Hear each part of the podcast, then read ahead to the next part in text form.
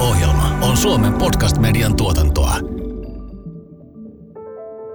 Miltä Suomi näyttää vuonna 2049?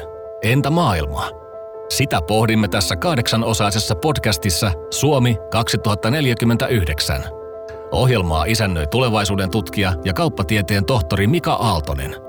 Aaltonen uskoo, että hyvä yhteiskunta on hyvä ihmisille ja planeetalle, ja mikä parasta, se on täysin mahdollinen – Akateemisten saavutustensa lisäksi Aaltonen tunnetaan entisenä huippujalkapalloilijana, joka 1980-luvulla laukaisi voittoisa maalin Inter Milania vastaan San Siro stadionilla.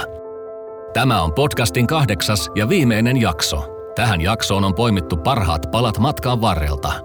Kertauksen lisäksi kuulemme suomalaisten vaikuttajien Susanna Rahkamon ja Jyri Häkämiehen visiot hyvästä yhteiskunnasta – meidän täytyy monesti miettiä tämä game, missä ikinä me ollaankaan, niin vähän eri lailla.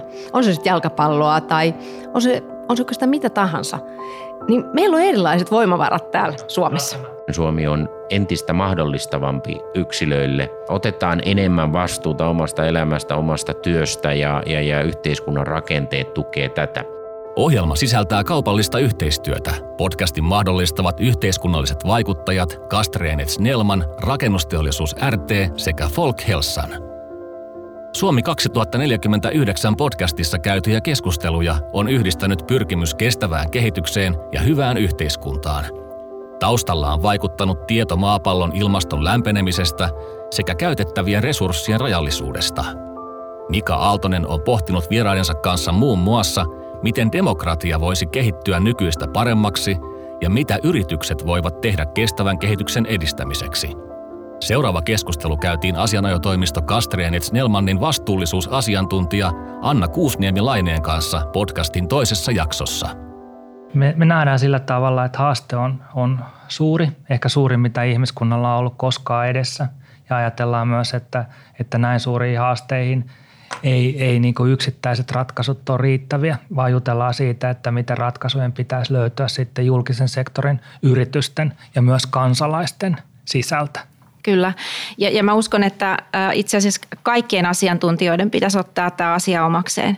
Eli jos ajatellaan esimerkiksi juristeja, niin, niin tota, näähän on kysymykset, joiden pitäisi nousta yrityskauppojen yhteydessä. Nämä on kysymyksiä, jotka liittyy rahoitussopimuksiin, nämä liittyy sijoittamiseen, nämä liittyy totta kai kaikenlaisiin investointeihin ja, ja niin edelleen. Eli myöskin kaikkien neuvonantajien pitäisi olla siinä eturintamassa pitämässä näitä asioita esillä, esittämässä kysymyksiä, luomassa malleja ja, ja niin edelleen. Ja sitä työtä kyllä tällä hetkellä tehdään. Eli jos me ollaan tavoiteltu voittoa, tai tavoiteltu sitten talouskasvua, niin se on johtanut meidät siihen tilanteeseen, missä me ollaan tällä hetkellä, jolloin mun näkemys tästä asiasta on, että meidän pitäisi pystyä niin valtioiden, mutta myös yritysten tasolla ottamaan muita tavoitteita tähän tekemiseen, jossa sitten myös sosiaalisen ja ympäristöllisen kestävän kehityksen tavoitteet olisi mukana siinä voiton tavoittelun rinnalla. Kyllä.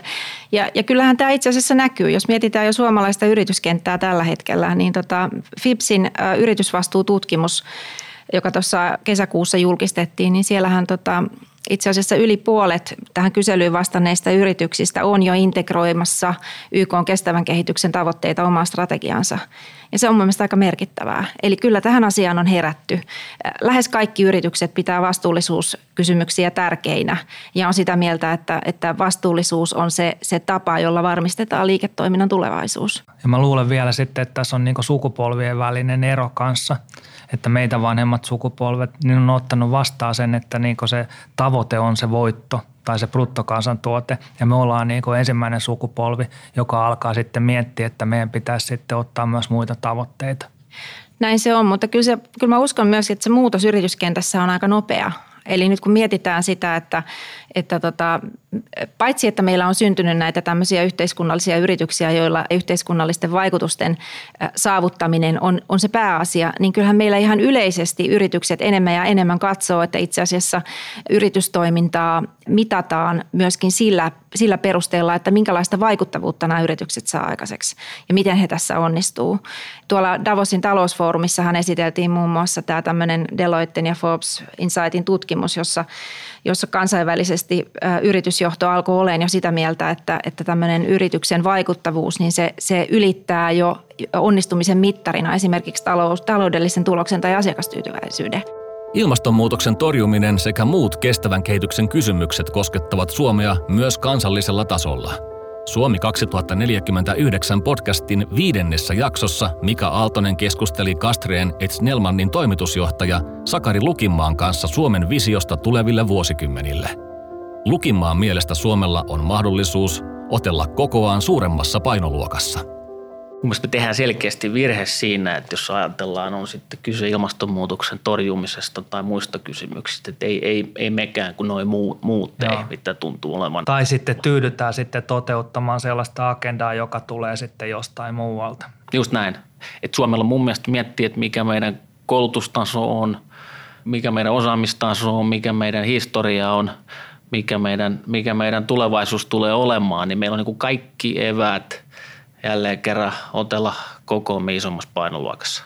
Ja se pätee yritysmaailmaan, se pätee kansainvälisiin politiikan kenttiin, ylipäätänsä kansainväliseen yhteistyöhön. Että se, se positio musta meidän pitäisi pystyä tavallaan tai toisella ottamaan takaisin. Ja sit sitä kun höystää näillä lääkkeillä, jotta on niin kuin demokraattisen yhteiskunnan markkinatalouden lippua heiluttaen toki pohjoismaisella tavalla ja sitten sit pystyttäisiin yhdistämään sitä innovaatioihin – riskinottoon, komaan työntekoon, koulutukseen, tasa-arvoon, diversiteettiin, niin, niin kyllä mä näen, että tuossa on voittava resepti. Musta vähän tuntuu niin kuin sillä tavalla, kun me ollaan juteltu ja on lukenut sun blogia, että sä oot myös sitä mieltä, että me tarvitaan myös niin kuin uusi tuore idea siitä, että mitä me ollaan ja mitä me voitaisiin tavoitella seuraavaksi. Aivan varmasti tarvitaan, että pohja, pohja on kunnossa, mutta että vanhalle menestykselle ei voi, ei voi rakentaa ja uusi menestystarina on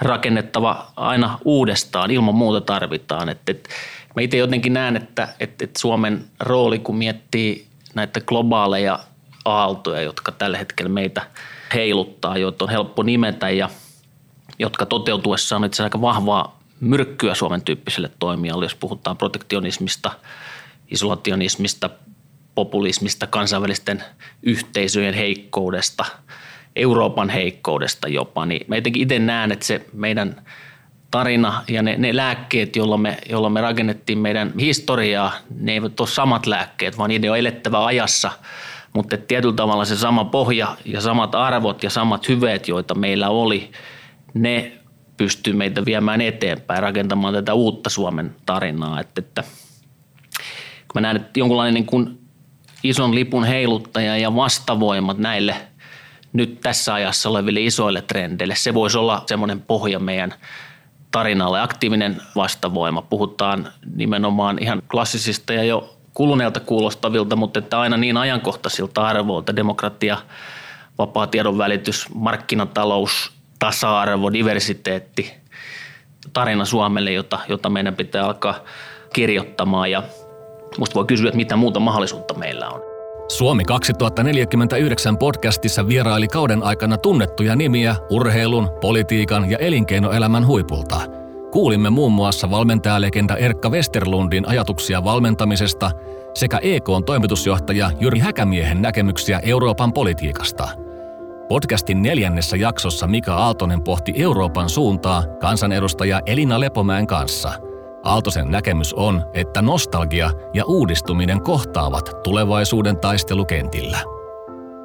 Puhutaan siitä, että onko argumentaatio ja onko sitten ihmisten valinnat, ohjaako niitä enemmän nostalgia, paluu sitten sellaiseen hyvään maailmaan, mikä meillä on ollut, mikä ehkä tapahtui silloin, silloin tota, kun Angela Merkel valittiin uudestaan. Ehkä tapahtui myös sitten Trumpin valinnan kautta, joka sitten kommentoi, että take back control tai make America great again – tai sitten tota, noin, ohjaako sitä sitten sellainen argumentaatio, joka kohdistuu sitten uudistumiseen tulevaisuuteen, jossa mm. sitten ehkä sitten Itävalta ja Kurz voisi olla sitten, tai ehkä jopa Macron voisi olla niin tällaisesta kehityksestä malleja. Niin, toihan on sinänsä aika lähellä semmoista niin kuin liberaali, tai anteeksi, liberaali- ja konservatiivijakoa. Niin kuin ainakin jotkut haluaa nähdä sen näin, että konservatiivi olisi ihminen, joka haluaa takertua siihen – entiseen tehdaspaikkakuntaan tai, tai ää, perinteiseen avioliittolakiin ja sitten liberaali haluaisi niin avata vaihtoehtoja tulevaisuudelle ja näin. No tässä nyt vaikka itse otin tämän esille, niin mä jo heti konfliktoin myös tämän oman ajatukseni kanssa, että itse asiassa liberaali ja konservatiivihan ei välttämättä ole millään tavalla ristiriidassa. Että siis sä voit olla omilta arvoiltasi varsin konservatiivinen, mutta silti hyväksyä sen, että maailma muuttuu ja, ja tavallaan niin kuin hyväksyä myös sen, että jokainen muu ihminen on ihan yhtä vapaa elämää omaa elämäänsä haluamallaan tavalla kuin, kuin sinä itsekin. Että tavallaan siihen jakoon mä en niin paljon usko, mutta tuohon takaspäin tai taaksepäin katsomiseen ja, ja tulevaisuuteen katsomiseen, niin ihan kiistattain kun liittyy, liittyy monia asioita, mutta, mutta siinä on varmaan se, että ihmiset ehkä miellä sitä niin.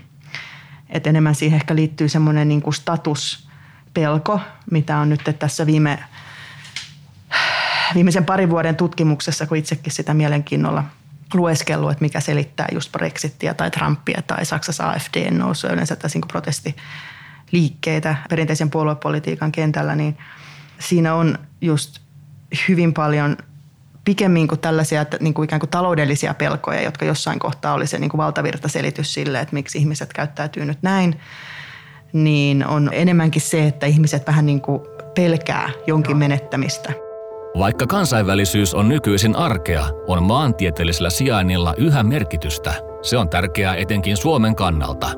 Mika Aaltosen mukaan on mahdollista, että jo seuraavan 30 vuoden aikana Suomi tulee siirtymään Euroopan syrjäseudulta keskelle kansainvälisiä kuljetusväyliä. Tämä johtuu muun muassa jäämeren nopeasta sulamisesta.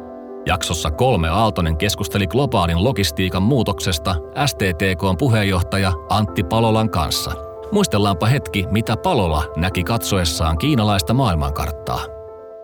Kun on käynyt keskustelua tässä omassa viiteympäristössä ihmisten kanssa, jotka tulee ympäri maailmaa, niin mulla on vahvistunut käsitys siitä, että tavallaan tämä kolminapaisuus, josta puhutaan, että meillä on Amerikka, maan osana, jossa tietysti Pohjois-Amerikan Yhdysvallat on se iso napa.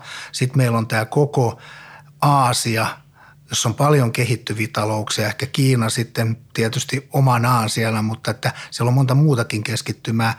Ja sitten on tietysti Eurooppa ja mulle avarsi hirveän hyvin tämä näkökulmaa se, kun mä olin pari vuotta sitten Shanghaissa ja meille esitettiin maailmankartta. Ja kun mä olen koulutukseltani merikapteeni, mä oon aina tottunut katsomaan karttaa Mercaatorin projektiona, jossa kartan, maailmankartan keskellä on Greenwichin meridiaani ja yhdistyneet kuningaskunnat, eli nolla meridiaani.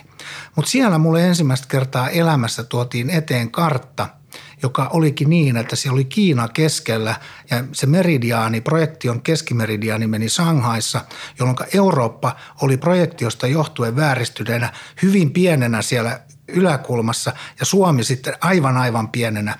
Ja sitten mä rupesin miettimään, että nämä ihmiset näkee tämän, ne näkee maailmankuvaan tämmöinen, mulla on ollut yhdenlainen, Amerikan mantereella on varmaan yhdenlainen, niin se vahvisti mun jotenkin semmoista käsitystä niin kuin mielikuvassa, että maailma on hyvin erilainen kuin me katsotaan.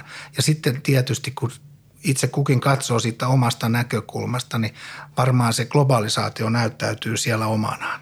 Joo, Tämä on, tämä on todella mielenkiintoinen ja tämä liittyy sitten siihen keskusteluun, jota me ollaan käyty, että millä tavalla globaali logistiikka on muuttumassa, kun pohjoinen jäämeri on sulaamassa ja se sulaa niin kauan, kunnes se sulaa loppuun asti, kun mietitään sitä, että milloin sitten öljy- ja kaasuvarannot, jotka on pohjoisessa, tullaan hyväksi käyttämään ja sitä, millä tavalla sitten Aasian – ja Euroopan välinen kuljetusyhteys muuttuu. Ja me ollaan puhuttu paljon siitä, että miten Suomi voisi asemoitua tämän muuttuvan maiseman sisällä toisella tavalla, ettei me enää oltaisikaan siellä periferiassa, jos me katsotaan tätä maailmaa vaikka sieltä Lontoosta käsin tai vaikka sitten sieltä Kiinasta käsin. No mä luulen, että tämä on, niin kuin, tämä on iso haaste, mutta myöskin mahdollisuus Suomelle, että mä en ole alan ammattilainen, mutta mä jotenkin ajattelen niin, että esimerkiksi nämä kuljetukset, meidän täytyy ottaa huomioon, että se on tosi asia, että tai todennäköistä on, että esimerkiksi koillisväylä saattaa tulla kaupalliseen käyttöön. Ja silloin tietysti meidän asema muuttuu huomattavasti. Me ollaan nähty lentoliikenteessä Suomen merkitys, mitä se tarkoittaa Aasian väliseen liikenteeseen. Sitten mä oon miettinyt myöskin raideliikennettä. Meillä on yksi etu, se on ollut tähän asti haitta. Meillä on eri raideleveys kuin muulla Euroopalla ja se on yhteinen Venäjän entisen Neuvostoliiton kanssa. Mutta kenties sitten, jos tulee uusi tämmöinen ollaan puhuttu silkkitiestä, se voi olla joku muu gateway Aasiasta Eurooppaan, niin sehän tarjoaa meille valtavan mahdollisuuden, että koko Venäjän ratajärjestelmä on samassa leveydessä kuin tämä Suomen. Se varmaan vaatii vielä aikaa, mutta että meillä on niin maantieteellisesti valtava hyvä mahdollisuus siinä. Mielenkiintoista keskustelua Suomen tulevaisuudesta käytiin myös rakennusteollisuus RTllä – Mika Aaltonen ja Infran toimitusjohtaja Paavo Syrjö pohtivat muun muassa Suomen ja Viron välisen tunnelin mahdollisuuksia. Myöhemmin tässä jaksossa kuulemme vielä, mitä mieltä tohtoriksi väitellyt entinen taitoluistelija Susanna Rahkamo ja EKn toimitusjohtaja Jyri Häkämies ovat suomalaisuudesta ja Suomen tulevaisuudesta. Ja nyt kun me tullaan sieltä sitten tota, noin etelämässä, niin sitten tietysti nousee tota, noin Helsinki-Tallinnan välinen tunneli. Ja tässä keskustelussa mielenkiintoista on se, että jos me jutellaan vaan tästä tunnelista, niin se on yksi hanke monien muiden hankkeiden joukossa Euroopan unionissa, mutta jos se liittyy tällaiseen strategisen kyvykkyyden infrastruktuurin rakentamiseen ja se on osa sitä ja tärkeä osa sitä, niin myös sitten tämän tunnelin merkitys on suurempi kuin pelkkä tunneli. Joo, mä näen just näin myöskin, että me ei ikinä saada sitä tunnelia rakennettua, me ei ikinä saada siihen esimerkiksi eurooppalaista rahoitusta, jos me puhutaan pelkästään Helsingin ja Tallinnan välistä tunnelista. Sen pitää olla ehdottomasti Keski-Euroopan ja Jäämeren yhdistävä puuttuva linkki, jonka, jonka jälkeen meillä on mahdollisuus sitten saada sitä eurooppalaista rahoitusta siihen. Ja meidän pitää saada myös EU meidän taakse tämän asian ymmärryksessä. Joo, ja tässä tuota, mun mielestä kun tässä on niin keskustelu, jossa on sitten niin Suomi suhteessa EUhun ja sitten on toinen tuota, no aspekti, joka on – yhtä merkityksellinen se on Suomi, EU kautta sitten Kiina. Eli Kiina, Kiina tota, noin valtava kansantalous, 1,3-1,4 miljardia ihmistä, jotka toimii, pyörii tällä hetkellä pääasiassa kivihiilellä tuotetun energian varassa. Ja kaikki huomannut Kiinassa, että tilanne on aika kestämätön. Eli näin ei voida jatkaa, jolloin Kiinalla on isoja, isoja tota, haasteita. Niiden pitää järjestää – sekä energiantuotantonsa ja kulutuksensa uudella tavalla ja sitten kiinalaisten yritysten näkökulmasta iso suuri markkina on Euroopan unionissa.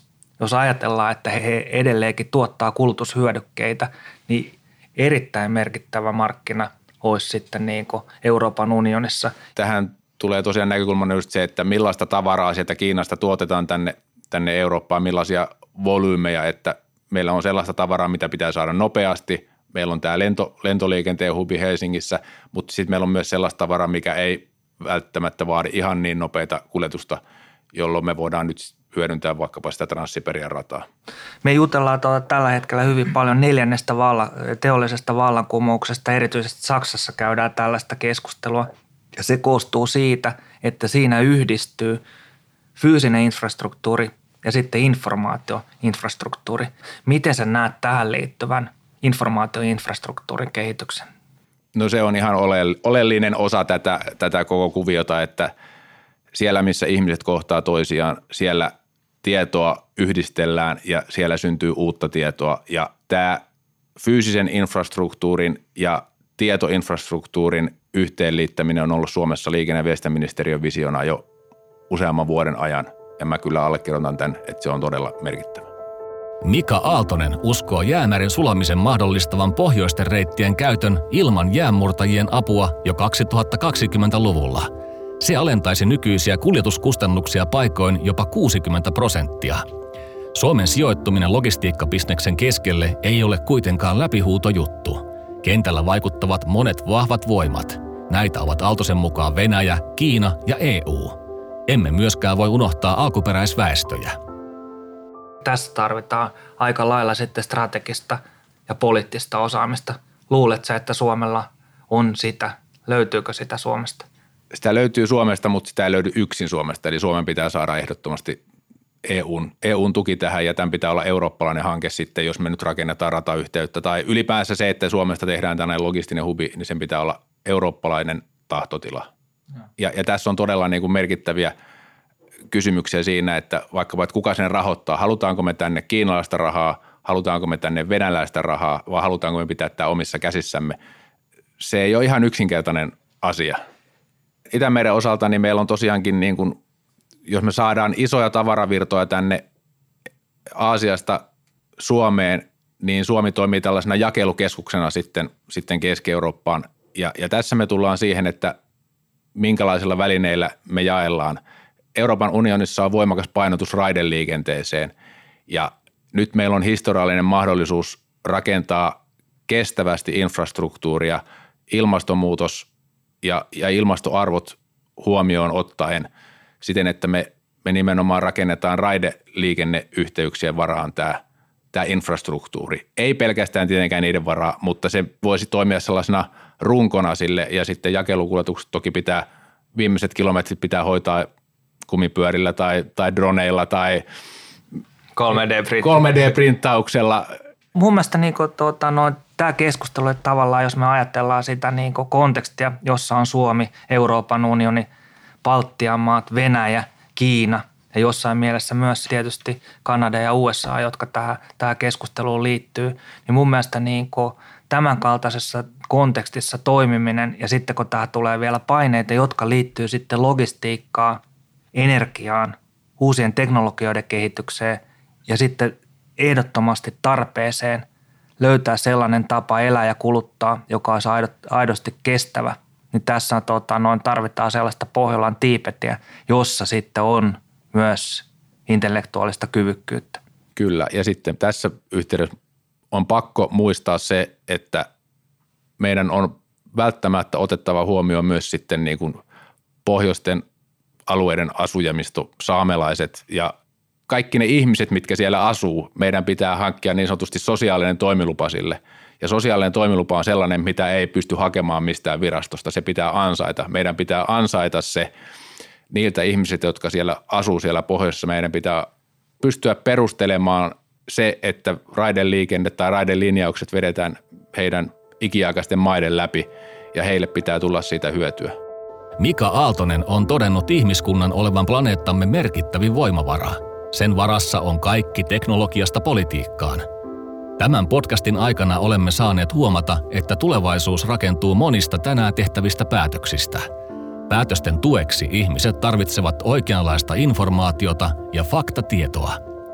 Jaksossa kaksi Mika Aaltonen keskusteli Folkhelsanin toimitusjohtaja Georg Henrik Vreden kanssa tiedon merkityksestä aikana, jolloin informaatio liikkuu nopeammin kuin koskaan. Ollaan sellaisessa murroksessa, että teollisen yhteiskunnan aikana – se moraali tuli niin annettuna tai se otettiin vastaan pureksimatta valtiolta ja kirkolta ja nyt tämä, tämä prosessi ei olekaan niin selkeä ja suoraviivainen, vaan se on jäänyt myös osittain vähän kellumaan.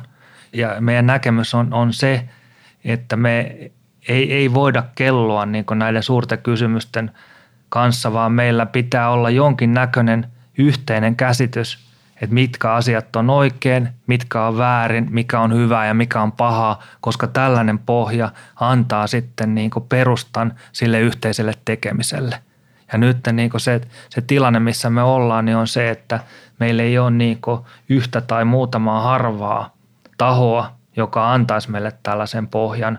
Se on totta ja, ja jos tähän vielä ottaa sen, että tämä teknologinen kehitys – internet, sosiaalinen media ja tämän tyyppiset on tuonut kaikille sen yhtäläisen puheoikeuden ihan käytännössä.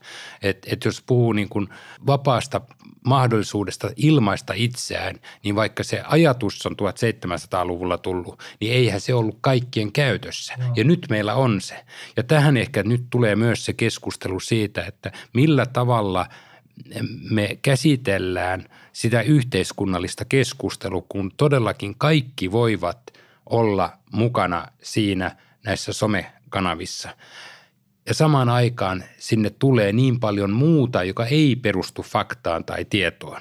Ja, ja se hämmentää silloin tätä keskustelua, että samaan aikaan kun meillä tämmöinen moraali joka on tullut ylhäältä annettuna, on heikentynyt – niin meillä on myös tässä kanavassa hirveän paljon soraääntä ja, ja jopa niin kuin rikkovia ääniä, joilla on omat tarkoituksen peränsä välillä poliittisia muualta tulleita, jota pitää niin kuin miettiä, että millä tavalla me hanskaamme tämän, tämän yhteiskunnallisen keskustelun. Ja tämän järkevän keskustelun vieminen eteenpäin on faktaan perustuen todella vaikea asia. Joo, mä, mä luulen, että – että tuota, se on erityisesti Suomelle, Suomelle tuota, suuri haaste. Se haaste on kyllä nimenomaan se, että pysytään faktoissa.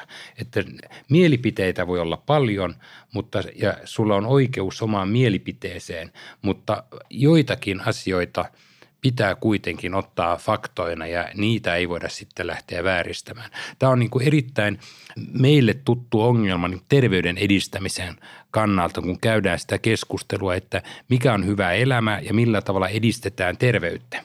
Niin silloin on erityyppisiä ajatuksia ja jo, jopa niin kuin vääriä uskomuksia siitä, millä tavalla voidaan edistää hyvää elämää. Jos mä katson tämmöistä vaikka TV-debattia tai, tai radio-ohjelmaa, missä, missä on kaksi osapuolta, vaikka lääkäri ja sitten toisaalta joku, joka uskoo hopeaveteen, niin molemmilla on, on sama ääni, äh, mahdollisuus tuoda niitä omia argumentteja. Toinen joutuu perustelemaan ne tieteelliselle – tutkimukselle ja toisella on vain mielipiteitä, mutta ne hyvin hel- helposti siinä keskustelussa ymmärretään kahtena mielipiteenä, eikä sillä että on faktaa ja mielipiteitä. Ja tämä on ehkä yksi asia, mitä pitää nyt miettiä myös tämän terveyden edistämisen ja hyvän elämän keskustelussa, että nyt jokaisella on mahdollisuus kuulla – mielipiteitä, tuottaa mielipiteitä, mutta kaikki mielipiteet eivät ole faktoja.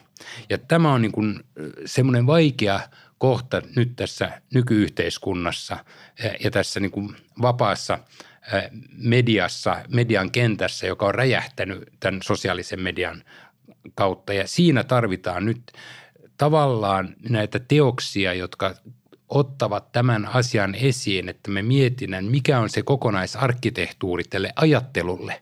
Millä tavalla ajatellaan asioista ja millä tavalla, mikä on jär, järkevää ajattelua, eikä vaan kokoelma mielipiteitä.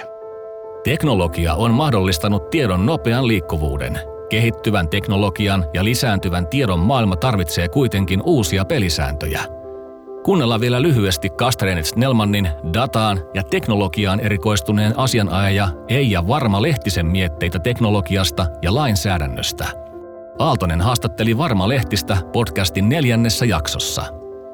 Nyt kun tämä globaali toiminnan konteksti on muuttumassa, digitalisoitunut, siihen on tullut teknologioita, niin se vaatii sitten toisenlaista – lakijärjestelmääkin. Se on just näin, jolloin se vaatii sen lainsäätäjältäkin uudenlaista ajattelua ja toisaalta meiltä jokaiselta sen nykyisen kaltaisen oikeusjärjestyksen uudelleen ajattelua. Et jos me ajatellaan internettiä nyt, nyt ihan simpelissä perusmuodossaan ja sä kirjaudut sisään ja klikkailet ja surffailet, niin jokaisesta klikkauksesta jää jälki. Niin onko edes niin kuin realistista ajatella olevansa näkymätön tai anonyymi maailmassa, jonka on tarkoitus jättää jälkiä? Kyllä. Ja sitten vielä – että sitten niin se jälki jää ja se muistetaan paljon pidempään kuin me muistetaan se ja se ei lähde koskaan pois, jolloin sitten jutellaankin ihan päivävastaisesta asiasta kuin aikaisemmin, että, että onko meillä oikeus tulla unohdetuksi – Just näin. Ja voiko se koskaan toteutua aidosti tämän kaltaisessa maailmassa? Ja, ja silloin myös sen niin kuin ajattelutavan täytyisi muuttua, että jos ajatellaan näin, että se teknologia ei pysty toteuttamaan unohtamista, niin ei se kuitenkaan tarkoita, että sen jäljen käsissä pitäjä voisi tehdä sillä mitä tahansa. Että eihän se kuitenkaan se, mm. se tavallaan se jälki tai se tiedon hallussa pito saa polkea niitä meidän eurooppalaisia tai, tai yhteiskunnassa yhteisesti tunnustettuja arvoja. Arvoisa kuulija, matkamme vuoteen 2049 on päättymässä. Olemme Mika Aaltosen ja vieraiden johdolla visioineet teknologian kehitystä ja Suomen paikkaa globaalilla näyttämöllä – Olemme keskustelleet politiikasta, moraalista ja urheilusta. Kuunnellaan lopuksi vielä kahden suomalaisen vaikuttajan, Susanna Rahkamon ja Jyri Häkämiehen visiot Suomesta ja suomalaisuudesta. Seuraavat puheenvuorot päättävät matkamme tulevaisuuteen. Me kiitämme kuuntelijoita seurasta. Minkälainen on se sun huomisen Suomi? Mun huomisen Suomessa on varmaan paljon nykyistä, varmaan kehittyneessä muodossa, eli kyllä tämä hyvinvointiyhteiskunta on se pohja, kaikista pidetään huolta, siellä on koulutusta, siellä on terveydenhoitoa pohjalla, joka, joka niin kuin taataan kaikille. Se, missä mä uskon ja toivon tapahtuvan muutosta on se, että huomisen Suomi on entistä mahdollistavampi yksilöille – Eli että otetaan enemmän vastuuta omasta elämästä, omasta työstä ja, ja, ja yhteiskunnan rakenteet tukee tätä. Miten sä Susanna näet, että ketä me ollaan suomalaisena? No me ollaan tämä pohjoisen kansa täällä, joka on kansana hyvin tasa-arvoinen, mikä on mun mielestä ihan mieletön etu, koska se antaa ihmisille vapauden olla oikeastaan itsensä – et me ei tarvitse teeskennellä täällä eikä näyttää tai ei ole alisteisia kellekään. Ja se antaa itse asiassa miellyttävän mahdollisuuden luovuudelle, koska ei ole kiellettyä yrittää. Ei tarvitse, niin kuin, ei tarvitse pelätä, että käy mitään. Mutta meillä on vähän jännä paikka, kun täällä on sillä vähän kylmempää kuin monessa muussa, että, että täällä on karu ympäristö, jos me ollaan totuttu elämään, mutta me ollaan totuttu elää täällä. Nämä on niin kuin meidän voimavaroja tietyllä lailla. Mutta meidän täytyy monesti miettiä tämä game, missä ikinä me ollaankaan, niin vähän eri lailla. On se sitten jalkapalloa tai on se, on se oikeastaan mitä tahansa. Niin meillä on erilaiset voimavarat täällä. Ja nythän se on alkanut kiinnostaa myöskin Suomi, Helsinki, siis mikä on tuo outo kansa ja täällä on aika ikään kuin jännää, erilaista. Mehän ollaan pikkuhiljaa alettu myöskin ole siitä ylpeitä, mutta se on myöskin meillä niin kuin mieletön voimavara. Se, mikä täällä on eksoottista eh, joidenkin silmissä, on meille niin kuin aika tavanomasta. Jos me se osataan valjastaa ikään kuin siihen, mitä me tehdään, niin me pystytään tekemään mitä vaan.